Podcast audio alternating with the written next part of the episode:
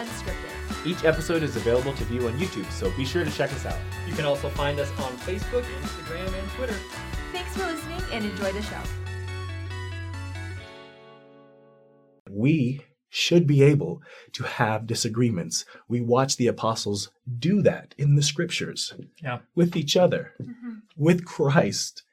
And we should be no different. And so I think that they were laying the example of how to follow, how to sustain, and how, how to also question and, and strengthen our own testimonies. Hmm. That's how we got the restored gospel of Jesus Christ because of the questions that Joseph Smith asked.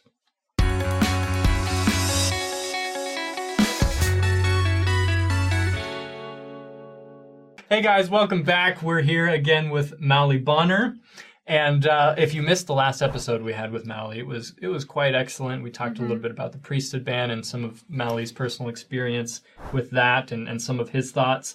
Um, today, we're going to be responding to some comments from that. Well, not us. Mally's going to be responding to some of the comments that we got on that video. So, so first of all, welcome back. Thank you.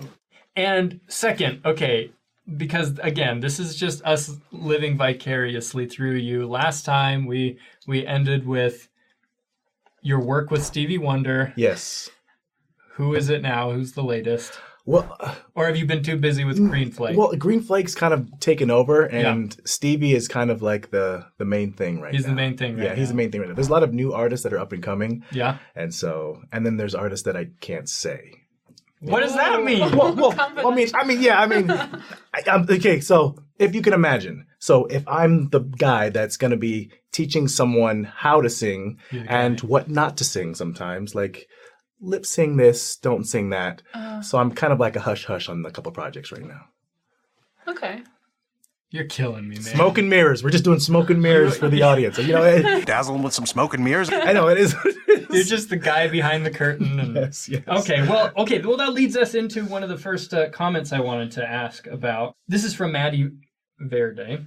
Green. She says, "Do you know where you can, where we can watch the Green Flake movie?" Yes. Um, if you go to Deseret Book, uh, you can either buy the DVD and you can also download. I think they have a streaming platform now where you can download the streaming platform, sign up, and then watch it there. So Deseret Book is where you get it. DeseretBook.com or at Deseret Book stores. You can get the hard copy of the DVD. Okay, Nice. It's already there. Yeah, it's there okay. now. Cool. and there are screenings going on. I don't know when this episode is going out. I know. So Yeah. it's probably gonna come out after the screenings, but we we, been, we Screening did today? screenings like yeah, we did screenings the first two weeks of February, which is fantastic at BYU, and we did Q and A's, which addressed some deep discussions, which was beautiful. So hopefully, when you watch it in your home, you have questions and discussions with your friends and family. Yes, Yeah. Yes. great. That's great. Yeah. And also, let's just mention that there were one of the reasons why we're doing the responding to comments is because there were an overwhelming amount of positive. People just loved hearing from you. Oh, that's great. They just loved it. Um, and this is one. This one's not really one you have to like answer anything with. Okay. But this person, Blake Jackson, said, "I am a better person by listening to this and hearing Mally's testimony. Thank you." wow.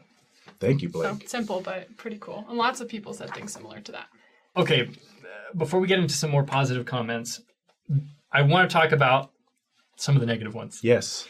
there were kind of two categories. Um, some of them were coming from members of the church, and others were were non-members.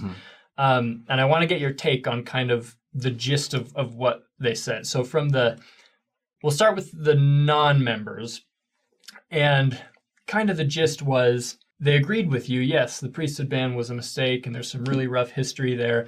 Um, but then the follow-up question they had was, doesn't this affect your trust in in our leaders and uh, how can you trust anything they have to say if they were wrong about the priesthood ban what else might they be wrong about mm-hmm. whether in the past or currently? Mm-hmm. And and so there were concerns about that. What what are your thoughts on that? Do you have any response to that? Yeah, I mean, I, I I honestly think that that fear is a fear that goes all the way up to the top. I think that there's also a fear with leaders, with acknowledging some of the the faults along the way. Does that then make people feel like, well, now, well, how do I know if what you're going to say next is is, and how do I just trust that? And really, we're supposed to do what they ask us to do, was just take it to the Lord. Hmm. Like when things are said, we take it to the Lord. And I know that there's going to be more things said that I disagree with and policies that I'm like questioning. That is going to happen forever and ever. Amen. Like it's just the way it is. Yeah. And so I think if we get to a place where we really do believe that they are imperfect and that the gospel is still being restored constantly, um, then we can be okay. I still sustain them. Yeah. Even in their faults, I sustain them and pray for them in their calling. That's interesting. It just takes that's that, that's a lot of faith, um, which of course is what the Lord is after. But to be able to say, because a lot of people look at this situation and they say, well, if they were wrong about this, therefore they can't be prophets. The church can't be true. But you're saying no. This is this should be expected. This is something that inevitably we have to deal with. This idea of fallibility, right? Um, but we can still be faithful to God and and believe that the church is true despite some of these challenges. Yes, and I mean, it's just that I think we look at this last 150 years like it's different than the rest of the history of Christianity. Hmm. You know, when we think of Moses, how many times did it take him before he was able to free the Jews? Like, you were wrong again, Moses. Nope, wrong again. That's the wrong way. They didn't fall for that, Moses. Like, hmm. mm-hmm. so is he not who he was supposed to be? Yeah. He was. And so I do think there's not going to be seven times wrong to get something right with us here today, but there are going to be some steps along the way that are not the straightest path. And we have to then work on our faith along the way because if it's just perfect and we don't have to question, then what is the point of our faith? If there's nothing to question, then we can just rely on whatever they say and do. And that is like the opposite of what the plan for Christ was. Yeah. Hmm. Great thoughts. Okay, so so then the second group of people that had less positive comments were from members of the church. A- And, kind of the gist of what they were saying was they, they were pointing out that the church has yet to um, disavow the ban itself as as a mistake, right? And so one of the concerns that I saw from that group was is it okay then for us to talk about and have these opinions uh, a- and go further than what the church has has said so far? Does does that make sense? I think the concern is that it's not our place to say We're not the authoritative. we're not the voice for the authoritative church, voice, yeah. which is true. We're not. We don't speak for the church. Um, but but I think that the thought is, you know, sometimes the Lord gives us commandments that don't make sense immediately. That we don't. Uh, th- they don't come with a rationale, right? But that doesn't necessarily mean that it's not from God. Yeah. So we have a lot of people saying, well, the church hasn't disavowed this. There may not be a rationale, but maybe this is still from God, and is it really our place to say that it wasn't? Yeah. What are your thoughts on that? I mean, I guess controversial um, because Prophet Brigham Young did say why. It's the, we we can say we, we don't know why, we don't know why, but we are now able to go look up everything we want to find. Yeah. And he said in the worst way, why? And so to say we don't know is just not true because the man who put it into place said why. Hmm. And it was rooted in, in racism that led to enslavement of other human beings. And if we can't acknowledge wrong and racism when it's so blatant and clear back then, then how are we going to notice and recognize the nuances of racism today? And uh, that's not me saying Brigham Young's a racist, all that, because I know it's a hot word. Like nobody, it's a it's a touchy word. But we do have to be able to root out racism. And where is the root of it within our own faith? It doesn't discount us from doing it within our own faith. It's not telling everybody else to do it and not us. And so, if something happens again, and we decide we're going to start enslaving another race, I'm going to say that's wrong. And I'm not going to wait for the prophet to tell me that. I think we can connect with the Spirit and know right and wrong. So, Yeah. yeah. Okay, I have a question that's kind of relating to both of these topics. You're mentioning a lot that like, you know, something more might happen, something more might Yeah. happen that that's going to frustrate us or some Yeah. people in the church. But what about things that and we don't need to like say anything specifically, but things like that maybe are now that we are kind of wrestling with ourselves or trying to figure out what is your like advice or how do you go about like continuing to, you know, listen and trust in our leadership when there is things currently that we don't fully understand that we think even maybe that could potentially be different. Yeah, I mean, the most recent one was from the one of the leaders of the General Young Men's Presidency, and and the fireside he gave, and this is the way I see that. I think that we're unraveling those words that were said and how hurtful they, they were to certain groups and groups that don't even look like black people were equally as offended by them. And now he has the opportunity to heal more than anyone has ever had the opportunity to do. He, I mean, I pray for him every night, and I'm talking about Brad Wilcox. I pray for him because he is carrying this mantle of being able to heal and fully repent of the pain that was caused to other members of the church and outside of the church, all the things that were said. And I believe that he's capable of being able to say, Whoa, this was not okay. And this is the truth. And this is where we stand. And I think someone, a leader that can do that, if there's a double sustain, I'll do that. Like, you know, because I think that's a beautiful thing to see Yeah. somebody come full circle. Yeah. I think that really embodies the idea expressed in uh, D&C 121 about having charity towards all men and towards the household of faith. I think that as members of the church, we, oh man, we can be really, really harsh towards our own, you know? Uh, and I see it all the time online. It's just, just criticism after criticism. And I'm not saying that, that criticism isn't helpful or constructive. Um, but but being charitable with it and and being forgiving and um, not not necessarily justifying but recognizing humanity and, and working with it. Here, here's how I see it. Like I, I always like to connect it to the scriptures, you know, like the New Testament, um, and Peter, and Peter being an apostle who walked with Christ, like he served with Christ, was right hand man to Christ, and to deny him in front of everyone, watching Christ suffer and die, in front of Christ's mother. How could Peter do that? Ooh, How could he do that? And so that paints a picture I mean, so then what do we do? Is he still an apostle? Is he still ordained? Absolutely. And he has his process of redemption for himself and for those who are following. And I'm sure he did that work. Hmm. And that's no different than the leaders today. I, I would hope that when another leader does misspeak, that we do look to those who are suffering and hurt by that and to look to the healing that can be done. I'm not going to tear down Peter and I'm not going to tear down Brad, but I do hope that there's education and, and redemption and healing from that. sure Yeah. does it make you an apostate if you go further than what the leaders have said on this subject it, does it make you less faithful to say the priesthood ban was a mistake even though the church itself hasn't gone there yet Yeah, I think that's a great question. I, I don't think so because right is right and wrong is wrong. Evil is evil and um, good is good. And even though it was the practice to enslave other members of the church back in the 1850s, and it was all members of the church that put that into that legislation forward, does not mean that those who disagreed with that are going against the church. They're just following what they feel to be true in their heart. Doesn't mean that they have control over the future. I can't control the future of the church because I disagree with something.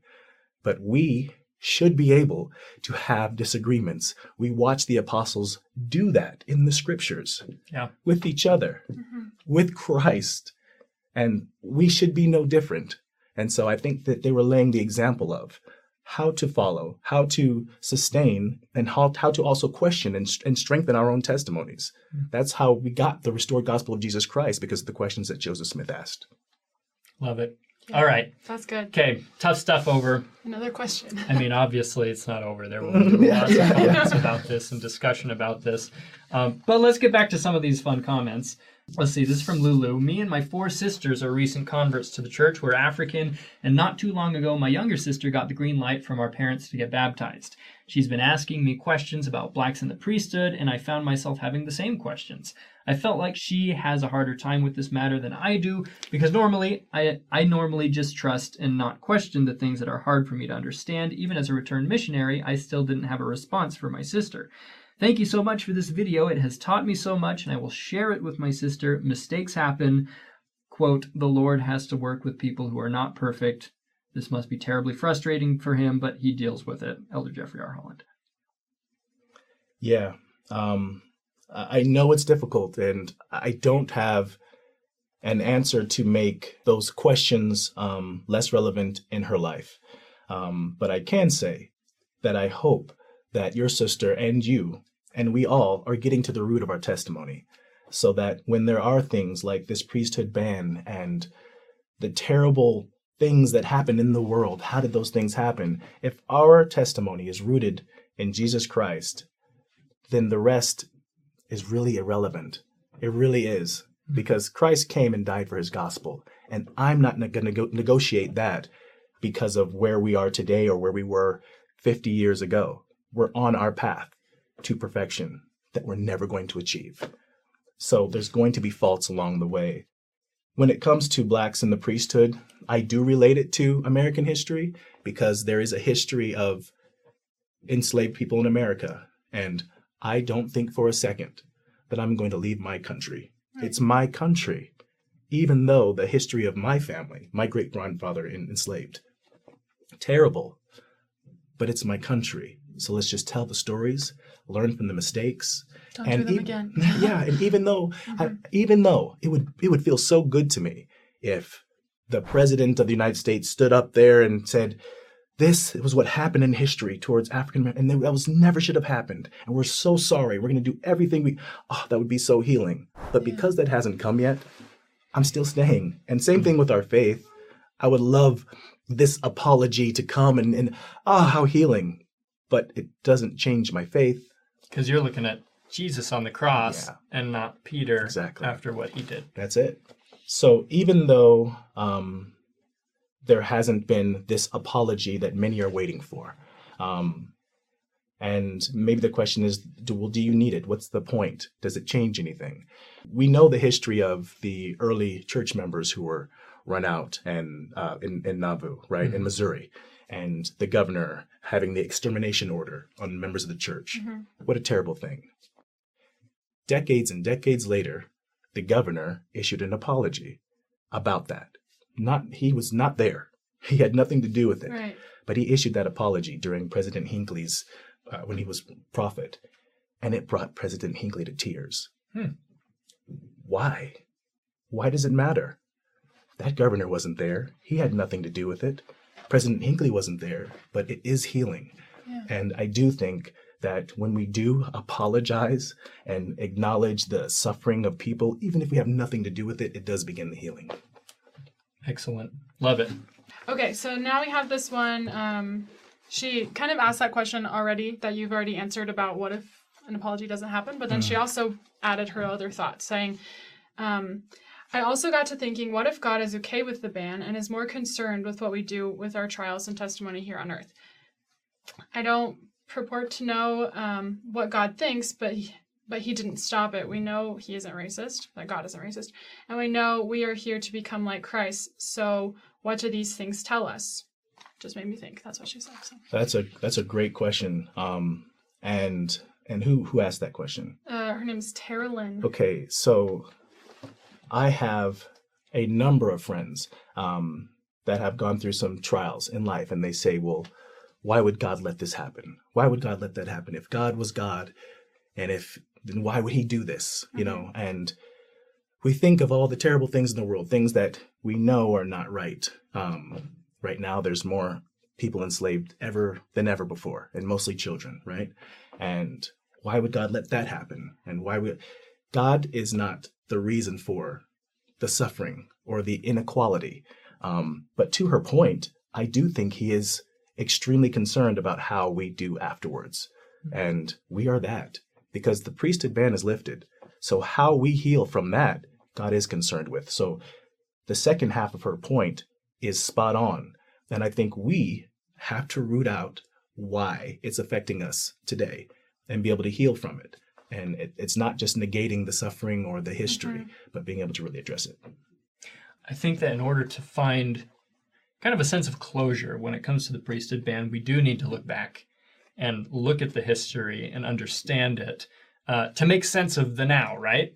But once you do that, and you look at that the past and you and you come to the present, I guess my question is, how do you move forward, or or or what are things that we can do moving forward, both as uh, maybe things that we can do and things that we are doing, both as individuals and maybe as an institution, to move past this. And I'm not saying we need to sweep this under the rug Move forward by any means. Hey, how do we move forward? How do we build? Yeah. Uh, honestly, I just think transparency. Like, it's so interesting with our faith. Like, the Church of Jesus Christ of Latter day Saints, we tell it all. Like, all the stories in the scriptures, doesn't matter how brutal it is. We teach our eight year old child that Nephi cut the head off of another. Like, we tell all the things. And as much as the story would be so much easier if we didn't, you know, talk about uh, Joseph of Egypt's brothers doing, you know, betraying him and him being por- part, spending part of his life enslaved, that would be such a more, a better story, easier to digest, but we tell it. And if we can do the same thing with our history, our recent history, and look at what was, just the truth of it all, and allow ourselves to grow from that in authenticity, that is the root of our faith, the fullness tell it all. So I don't think that we need protection from the history. We need to acknowledge it all. The church does a lot today with the NAACP. A lot of people view that as excellent. A lot of people view that as maybe somewhat disingenuous because it seems to some that that they're trying to say and do these things that are against racism while at the same time not fully acknowledging the racism from our own history. What's your take on that whole situation? Um, you know, to, to put it bluntly, I think in churches and faith and religion in general, it is easier to do positive works outside of your own community. Hmm. For a non denominational Christian group to go to Guatemala and do it there, because whatever they do is just a positive. They had nothing to do with that suffering. So it's it, it- all you can do is feel good about that work. And I love the relationship with the NAACP and the church. But the church has nothing to do with the suffering and the and the plight that the NAACP is pushing. So whatever they do is positive. And so I think it's tough when you go within your own home because I mean the church we use that loosely. What does that the church even mean? But the church is a part of the oppression within the church. So to deal with that, you're also dealing with pain. When you go outside of your faith, you don't have to. We're only doing good deeds. And I do think we're going to get to where we can address the wounds within our own families, within our own communities, our own wards, and and um, I, I don't want to take away from that relationship because it is good, um, but it shouldn't replace the healing that needs to be done at home. Yeah, I see that.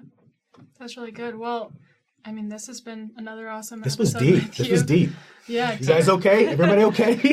I, Woosah. I'm good. I'm good. I mean, we'll see what happens in the comments. yeah. Yeah. yeah. Do you have any last words to leave with our people? Th- this here? has kind of been kind of a oh I hate this word, but I, I need to use it so often. Schmorgas. smorgasbord. Yeah. Yeah. Smorgasborg. Yeah. Yeah. You sir, is that a Okay. German I, word? I think it's a German word. You served in Yeah. Germany, right? Yeah. Okay, maybe you should say it then. Smorgasbord.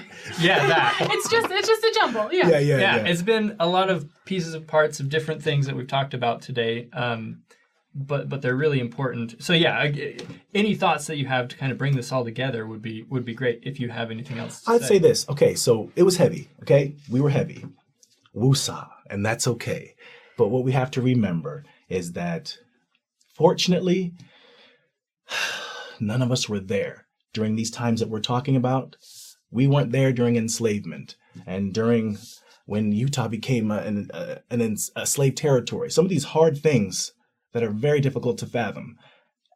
But we're here now, and we have the opportunity to heal and learn and acknowledge things. So, as much as it does trigger us in different ways, different people, just remember you weren't there.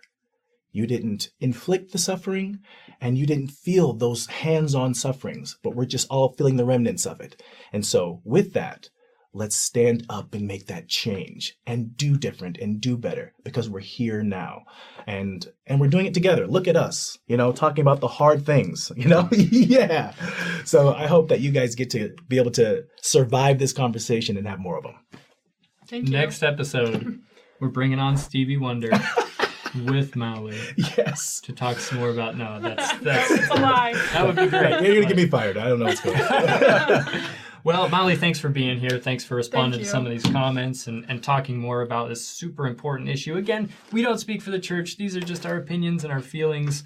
Um, but but these are conversations that are that are good to have. Yeah. You know, they're healthy and, and I don't know, healing. They are. They are. And it, it just kind of it r- reminds me of, you know, in the church we talk about the process of repentance and whatnot, and how it shouldn't be a scary thing, but a positive thing. And I feel like you exude that when Oh. it comes to so this true. topic, mm-hmm. which is a hard thing to do. But but we really appreciate your example and your Wow. thoughts and perspectives. Just like this person said, I feel like I'm a better person for listening to your story. Wow. Thanks, guys. thoughts. So, thank you. Thanks for being here, Molly. You got it. Hopefully, we can do this again sometime. We'll see you guys there. Thanks for listening. If you want to watch our videos, check us out on YouTube or shoot us a message on Facebook, Instagram, or Twitter.